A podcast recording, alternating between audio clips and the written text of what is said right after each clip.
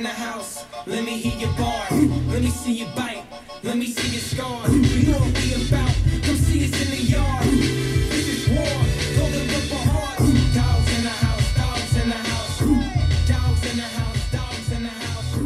Dogs in the house. Hello and welcome to All We Hear is Purple, the third or fourth most mediocre Husky football podcast on the entire internet. I am Andrew Berg, and joining me tonight, she enjoys covering a football team that's good rather than one that's bad, but we're here nonetheless. It's Gaby Lucas. Gaby, how are you getting on?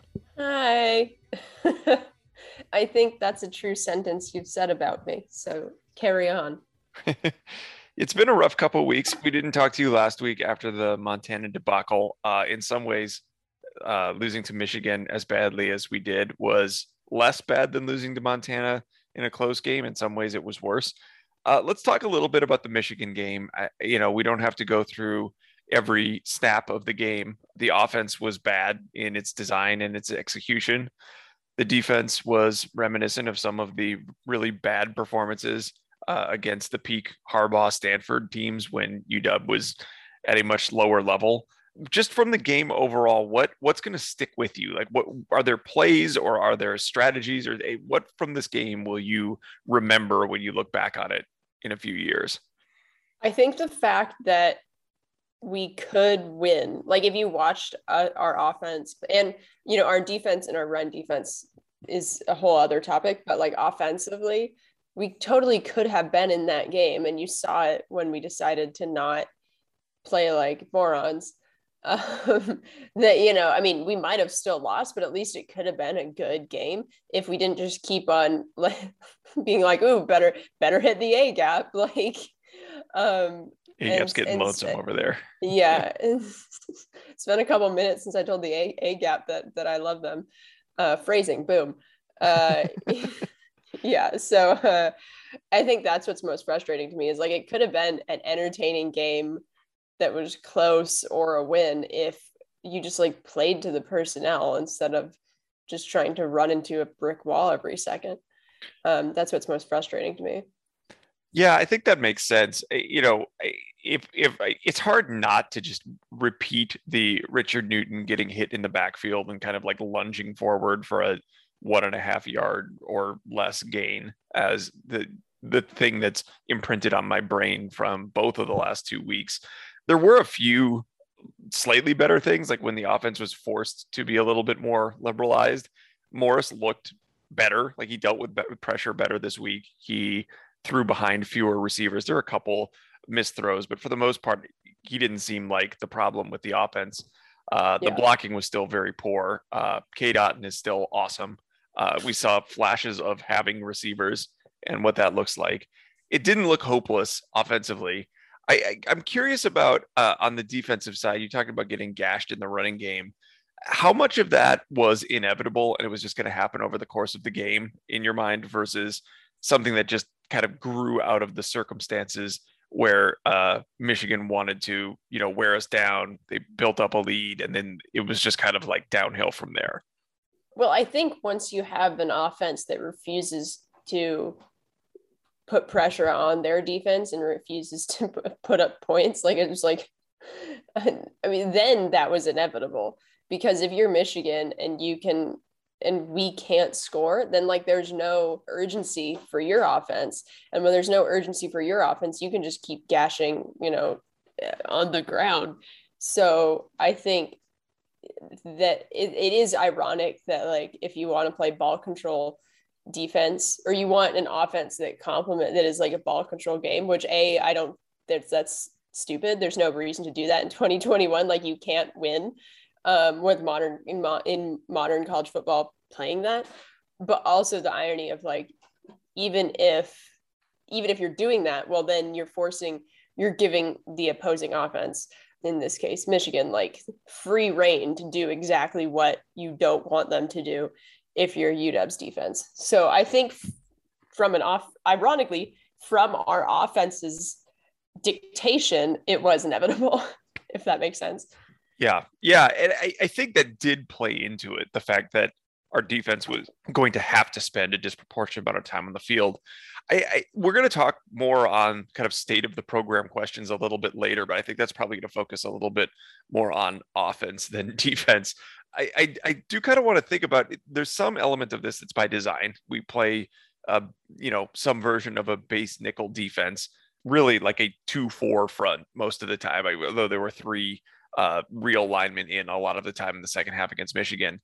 It seems as we're looking back on this over the last couple years, where there's been this habit of just getting pounded in the run game, just what one play after another, we just could not get off the field defensively.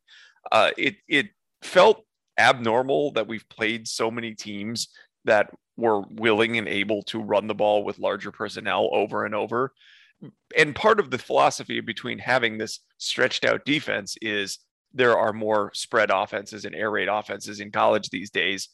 Is that an outdated thought? Like, does this assumption need to be uh, updated? Is you know for the 2020s uh, that maybe more teams are moving away from spreading it out with four receivers on the field all the time and and trying to throw the ball 65% of the time or is this have we just kind of had a bad luck run of running into like Oregon State, Utah, Stanford, Michigan in a short period of time who all philosophically line up with a thing that's in the minority that we don't like to go against? Uh, I don't think it's a. I don't think people are going away from more aired out offenses. I mean, even if you, I mean, when, when Nick Saban says, yeah, you need to be able to throw it and you need to be able to create explosive plays and you need to be able to create passing concepts where you can make your offense thrive, then when he says that, then you know that, okay, we have moved to that shift in college football.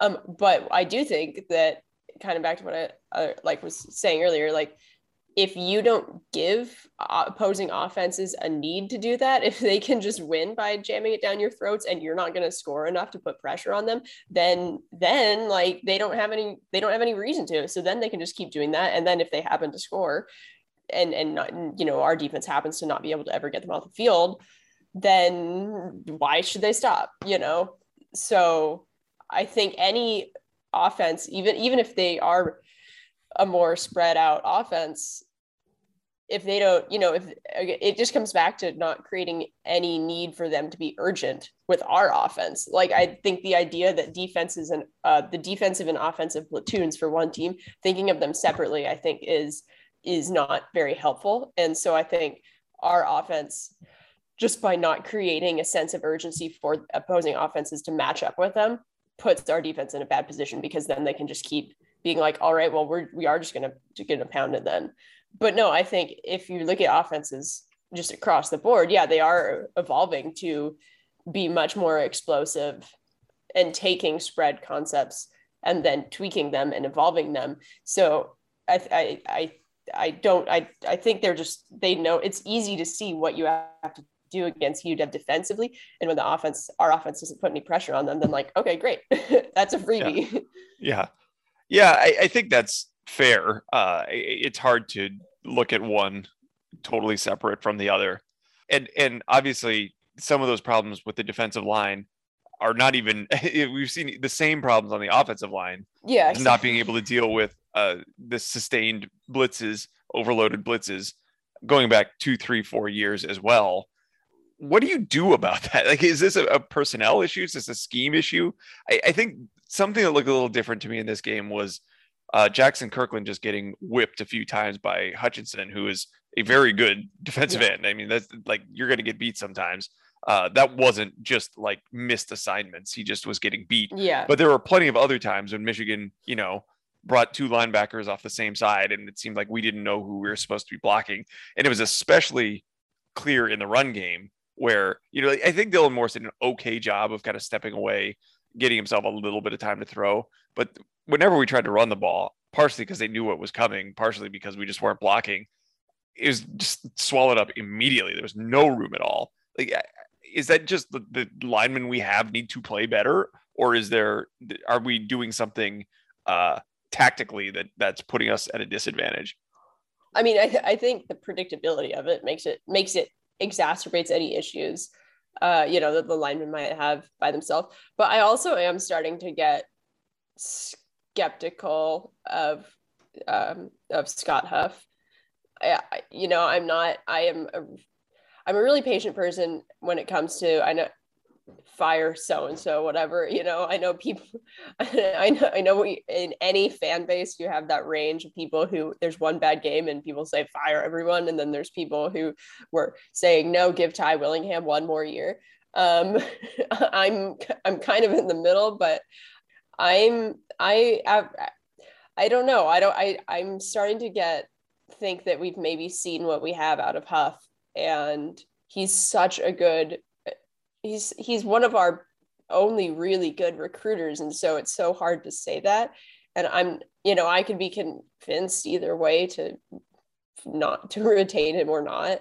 But we've seen for a couple of years of having that upgrade in in talent on the offensive line from what we were seeing in like 2016 2017 etc um, under chris petersen um, that was like guys that chris strausser had brought in who granted was not a good recruiter was quite bad but when you see the disparity between talent and performance his was less so than scott huff. And i think it is oh shit that was my cat stepping on my microphone.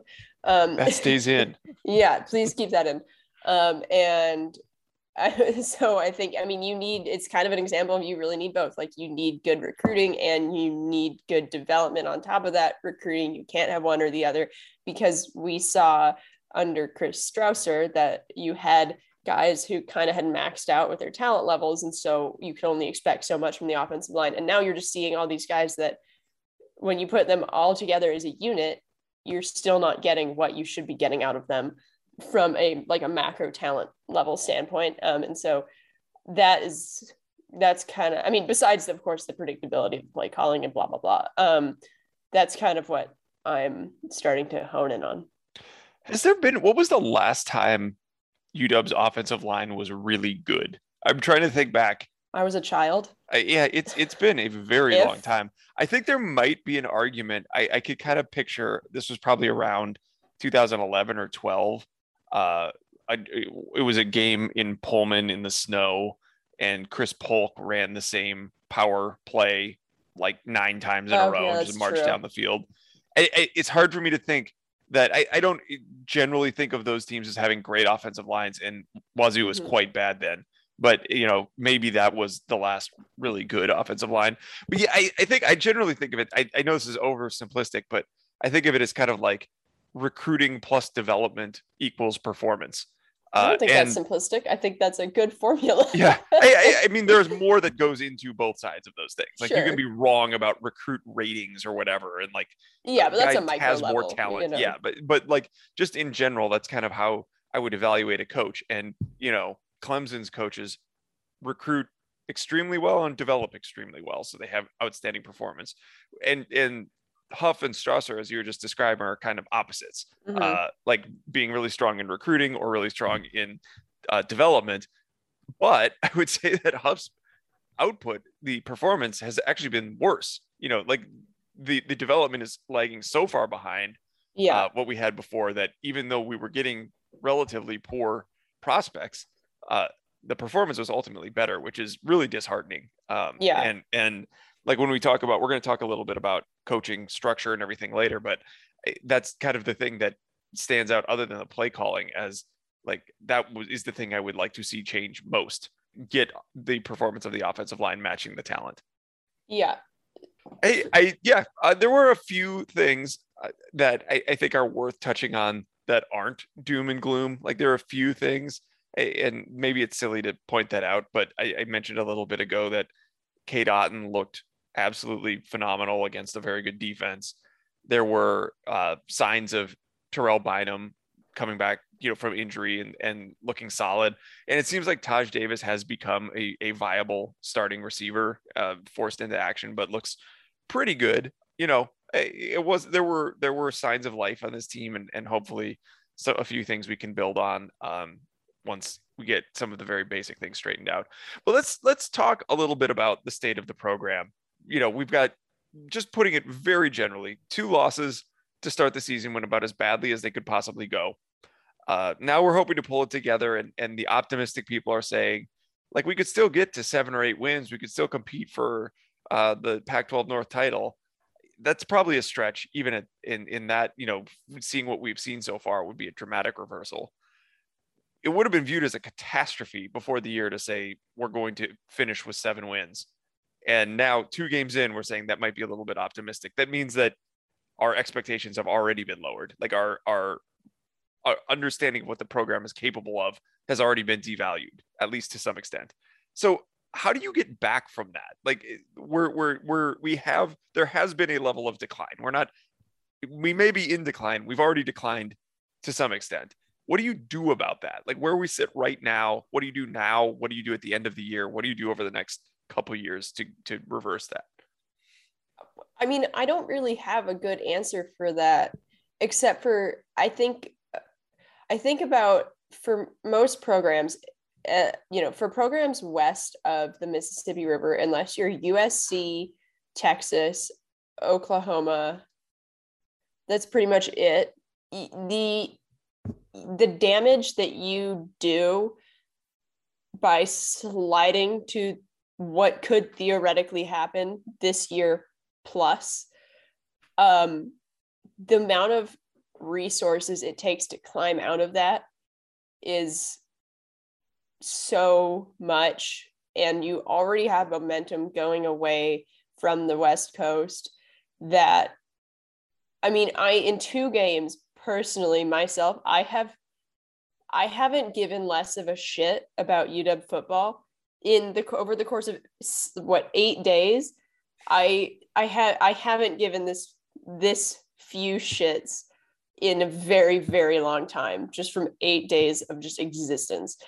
And i think about and i'm somebody who generally does and i like i write about this for beer money you know but like that i i invest a lot of mental energy into this. There's a lot of people who also do and invest money and whatever. But when you think about like the average like fan in washington or just uh, in general like we have a good fan base but if you're going to do this what it will take to bring enthusiasm back like that goes beyond just oh we have to get like we have to reach x amount of wins or we have to make whatever higher. Like if if the momentum that Chris Petersen built it you can't if this gets screwed up which it is on the way to doing you know who knows if they can turn it around but it, who you know who knows um, I mean, you can't fix that overnight by just making a great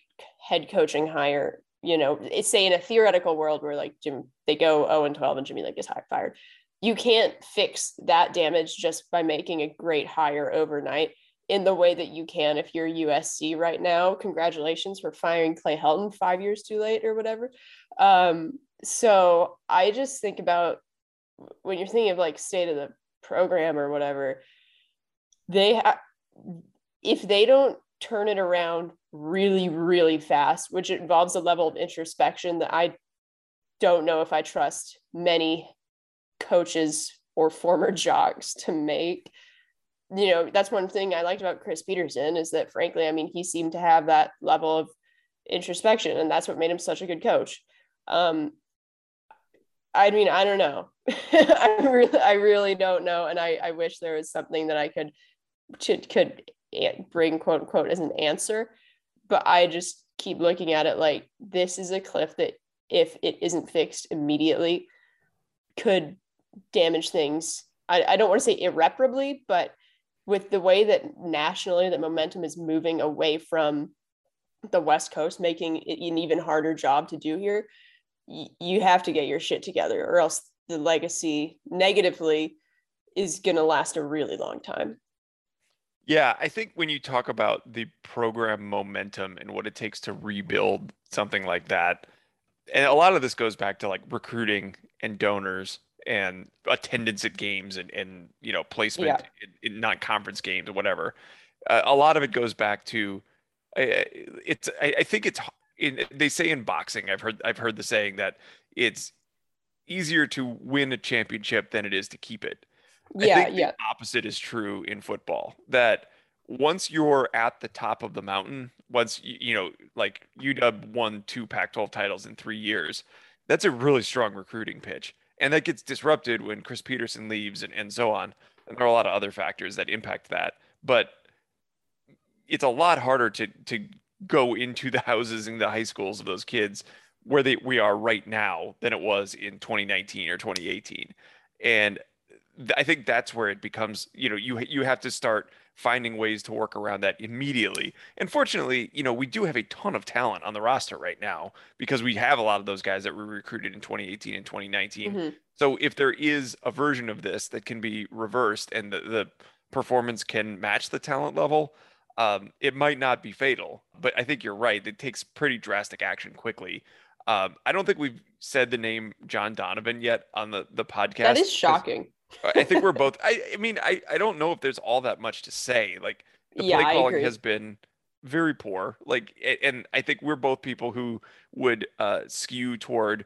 There's probably more going into this than we realize, and you know what we're seeing is the tip of the iceberg of the offensive strategy, and we, you know, we're we're lay people. We don't understand all of the uh, the, the defensive strategy that's dictating how we put, call the games.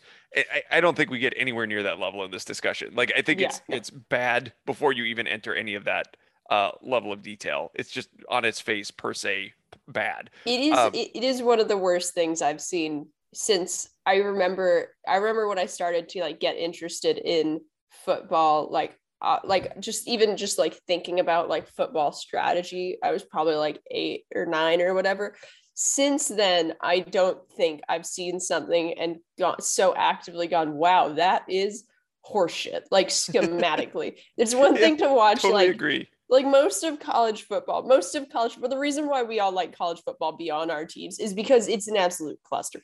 I do love a good bleep.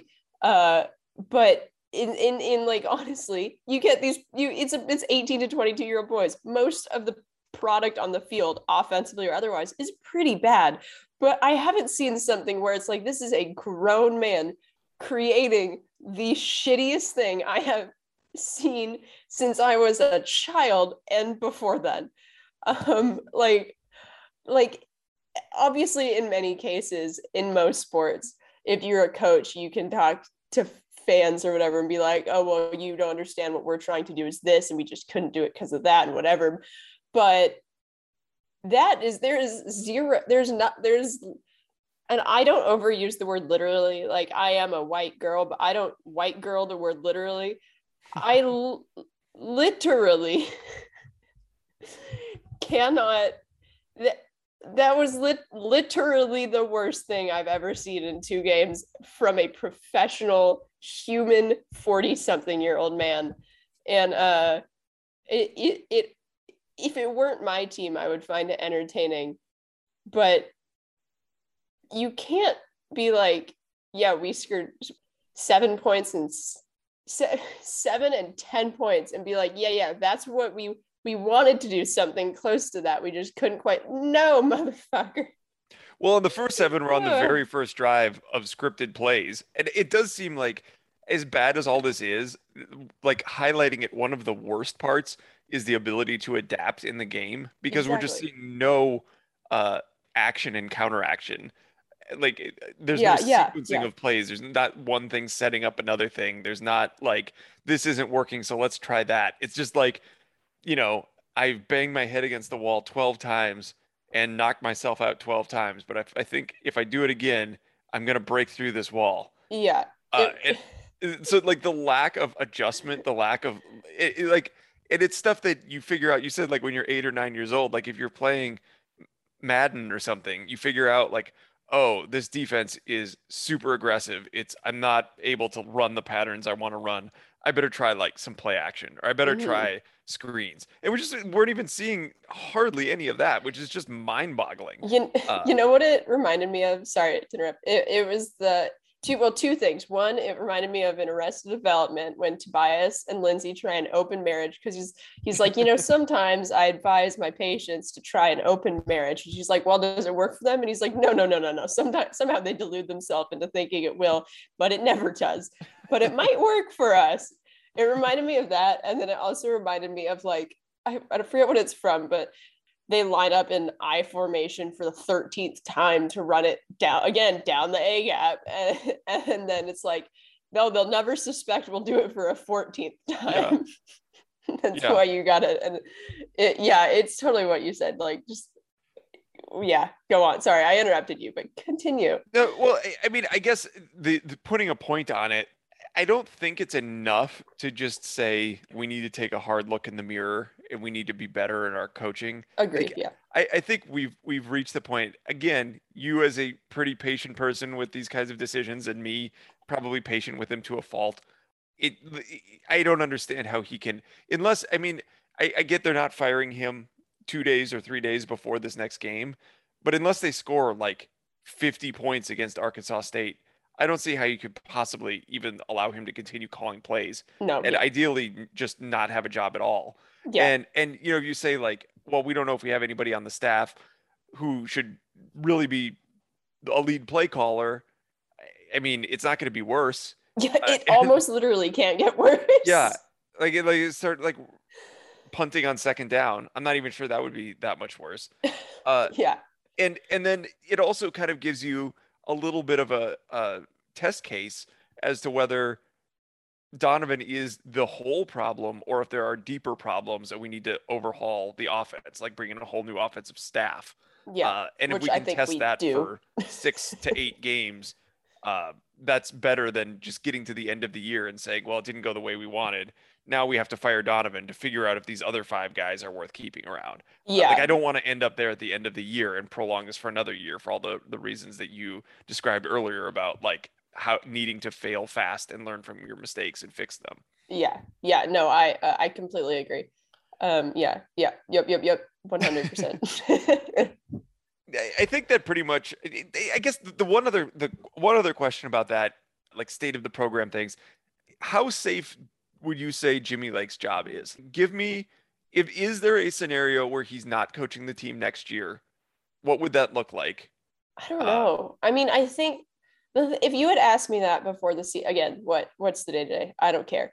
If you'd asked me that two weeks ago, I would have said, yeah, very safe. You know, he they have to be what you know, I don't know. But then after the first two games, it's like, man, you have gone from not super great the first four games and mediocre recruiting, but you know, still relatively comfortable to holy shit. Um, so I I based on that momentum, I mean, if you keep on going down that path, then then you can easily hit the fireable uh, point by the end of the year with and with uh, with room to spare, I might add. But um, I yeah, if if they keep playing like they did, I'd say you can't not, you know. But um, I, I I don't I don't know. That's such a difficult hypothetical that I don't really care to answer it. what do you think? Yeah, I I mean honestly, I think they'd have to lose nine or more games or maybe eight games. I I think even if he goes five and seven, I, it would just shock me if to, to move on that quickly. Yeah, even to think about us having this conversation. Year. I know. Just like thinking about you saying that sentence is so depressing. I know. Eh, but the other, like, the question you always have to ask in these situations is like, what's the alternative? And if there's like some backroom conversation between Jen Cohen and UW faculty member Chris Petersen, where he's looking at this and saying like, this is not what I intended. Uh, that changes things Come back pretty drastically. Yeah. I mean, I, I was talking to somebody about this offline today. It was like, you know, I, I don't want Lake to get fired. I want Lake to have a chance to succeed. And I want him to succeed. Same. Yeah. If if Petersen's willing to come back, fire Lake today. like it's, it's a very easy. Uh, that changes the calculation completely. If there's no, if there isn't a, like a really strong indication, if there is a really strong indication that Petersen would be interested in coming back, I, I, Lake could win like eight of the last ten games, and I would be happy to see him go. Sadly, but yeah. that's the, that's a fact. Yeah. Uh, if if there's not that strong indication, it would be pretty hard for me because I don't know who like which like magical turnaround artist is begging for this job right now. Matt, I, Matt Campbell. I don't think I, I think I don't think he'll go. I think he's kind of Chris Petersen. Like, what? I don't think we're in the Matt Campbell sweepstakes. Oh yeah, I, think, I agree. I think he's already moved. If he's going to another college job, I think it's like pick of the litter, like the next top 10 program Yeah, that opens No, up. I agree, and I I kind of get a Chris Petersen vibe from him that he, he's I I feel like he's going to stay at Iowa State for like quite a while, longer than most people who would just use that as a stepping stone. Like, not you know, I'm going to be wrong. He'll have a new job by this time next year. Uh, but yeah, no, I totally agree. And also, I want to add also the one thing about um, the one thing about Jimmy Lake that makes me so apprehensive about firing him in in a in a like worst case scenario, you know, is he's shown in the past that he can suck shit, learn from that, go, you know, do whatever, adapt, come back to that position that he previously sucked at and be really, really good. And so I just hate, you know, I mean, we saw that when he was a defensive backs coach for UW back in what, like 2004 or whatever, which I didn't even know about because it was such an unremarkable tenure. Um, and then, you know, he sucks at that. Everyone gets fired. And then he goes off, does his thing, learns, get really, gets really good, and comes back and is like the best defensive backs coach in the country. So I hate the idea of us firing him and then him figuring it out somewhere else. Yeah, I think that pretty much sums it up. So let's take a quick ad break and we will be right back. Thanks for sticking around. We're going to talk a little bit about the rest of the conference. Uh, notably, we found out recently that Clay Helton is finally fired at USC. It took so much longer than I would have expected. And it's strange that the straw that broke the camel's back was this loss to Stanford after a pretty good week one win against San Jose State. Uh, he, here we are. Uh, what's next? Do you think this is what gets USC back to being super dominant team, or are they still they have a long way to go to get back to that status? I mean, theoretically, they could be a super dominant team yesterday if they make the right hire, uh, which shouldn't be hard if you're USC.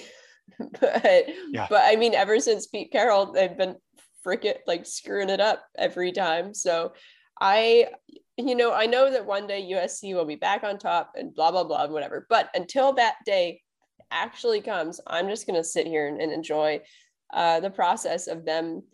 You know, at least if UW is gonna embarrass ourselves, at least USC will always be there for us until they're not. But them not being there is uh, that's not yet happened. So Yeah, I I, I don't know who they're going to hire. Some of them have sounded kind of weird, like Bob Stoops. I, I don't really think you want somebody at that stage in his career necessarily if Yeah. you're trying to reinvigorate your team.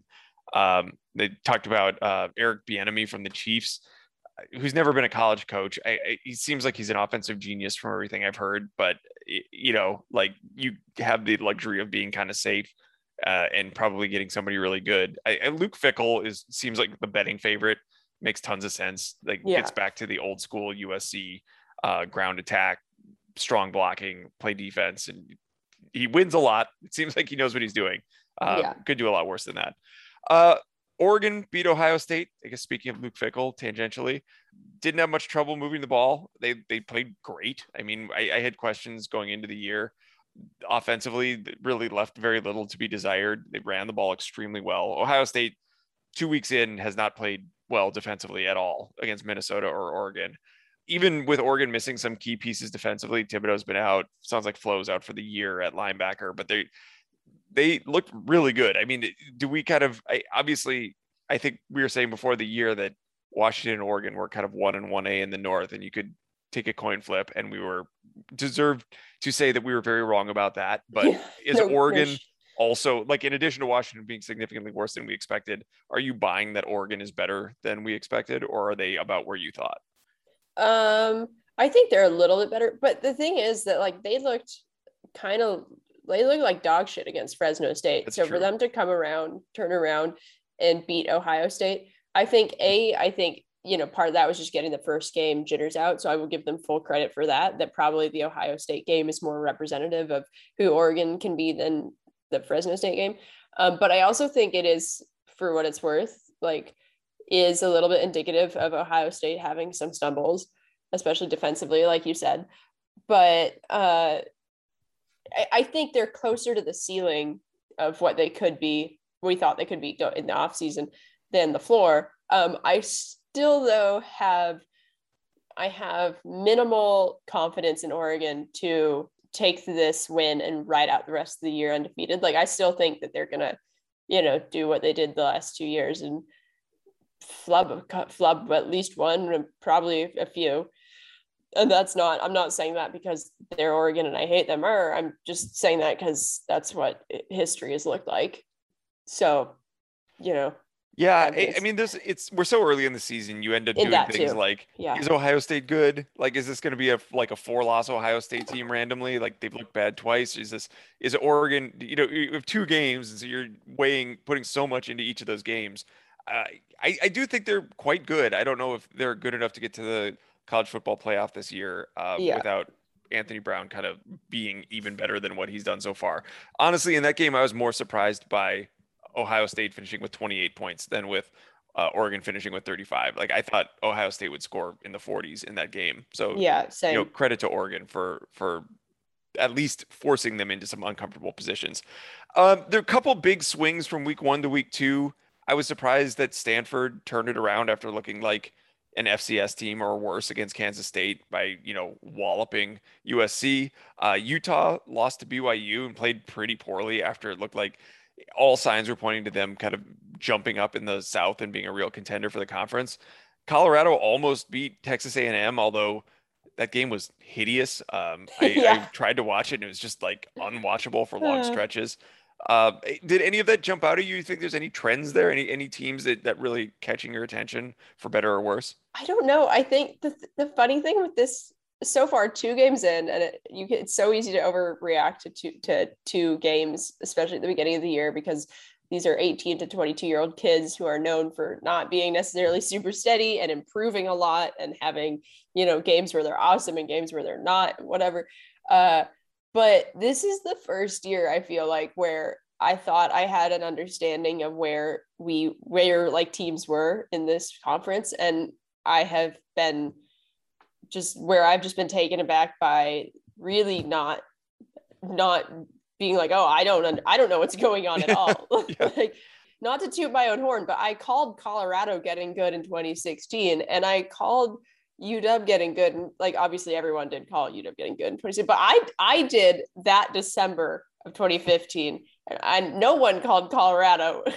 so so I I I don't want to toot my own horn, but I I often am right in in general trends, and I I don't I don't even I have no idea what's going on. I mean, and frankly, so I'm enjoying it. Roster rules all converging at the same time. The the uh, transfer eligibility, the red shirt rule, uh, like being able to play yeah. a little bit as a red shirt, uh, the being having the extra year of eligibility, the super seniors and the guys who like aren't true freshmen but are playing as freshmen, it just makes evaluation of like what does continuity look like and what does experience look like and how does it matter. Uh, it, it just changes the formula a lot. So if you spend a lot of time evaluating what it means to have a bunch of freshmen playing and sophomores playing versus what it means to have like returning starters. Those things don't mean the same thing right now that they used to. And I think it makes the evaluation really difficult, but it also makes the games really interesting because it it's way less predictable. Yeah. Uh, you know, very chaotic. Very chaotic. Pretty I think entertaining. The season's going to go that way. Like yeah. we may end up with two teams that aren't Alabama, USC, Oklahoma, and Ohio State. Uh, Alabama, Clemson, USC, whatever. we know Oklahoma, Ohio State, Clemson, four. Alabama. There might two of them might not make the tournament this year.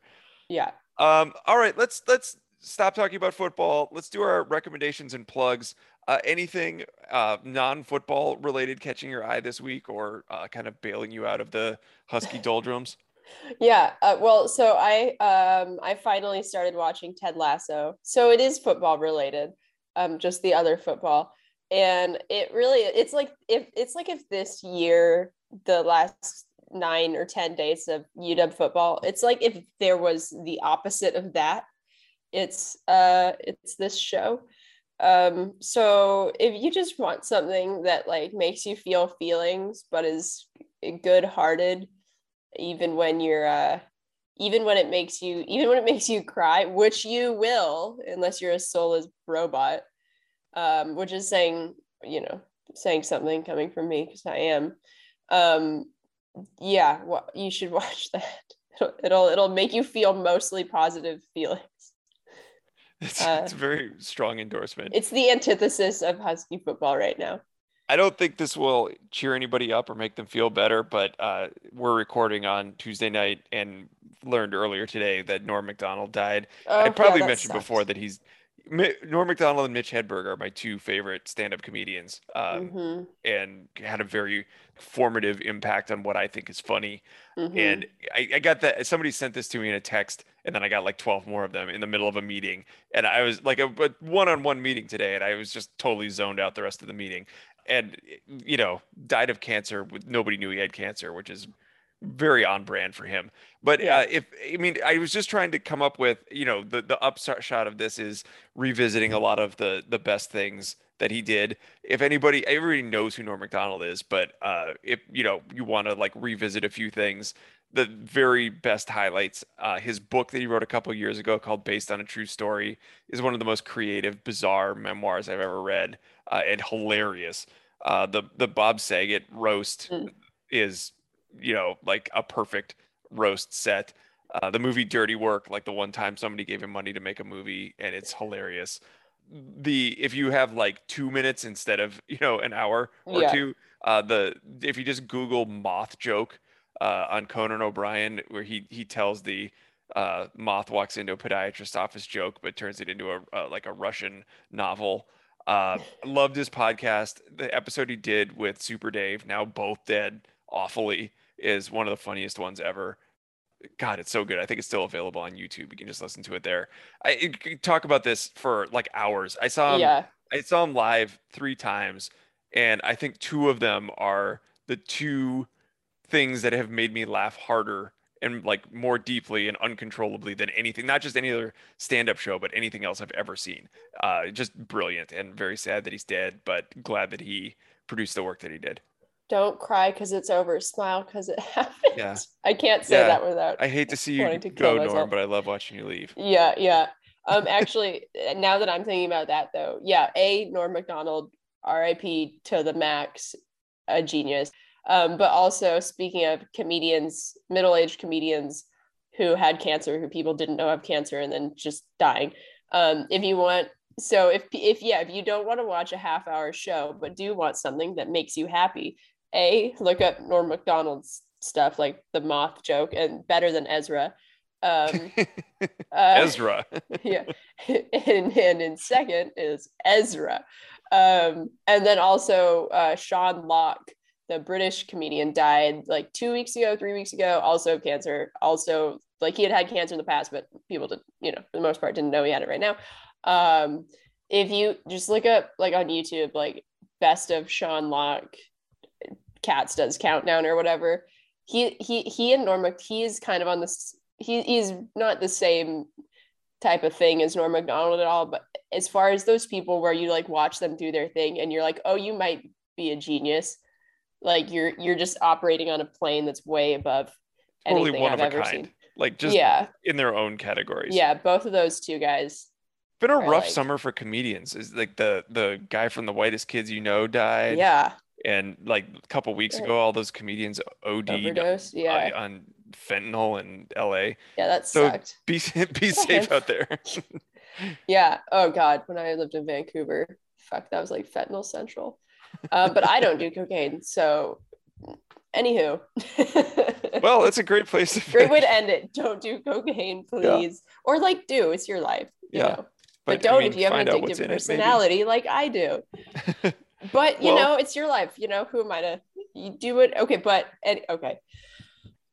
Anyways, let's fade out. Really, we somehow started with uh, discussing the uh, Huskies play calling and really brought it down from there emotionally. It's like, yeah, Uh, to we're like that was the the the Yeah. cathartic high point of the evening, and Yeah. got down to something even worse. it starts out with John Donovan's play calling and it gets more depressing.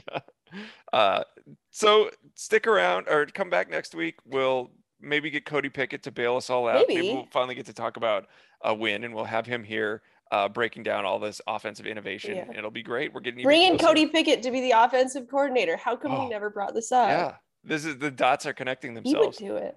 Yeah. Well, now we've got our, our our topics for next week already All right. decided. So thanks for listening and go dogs. Go dogs very much. Oh, that can be my new sign off. Go dogs very much. I like that. Okay.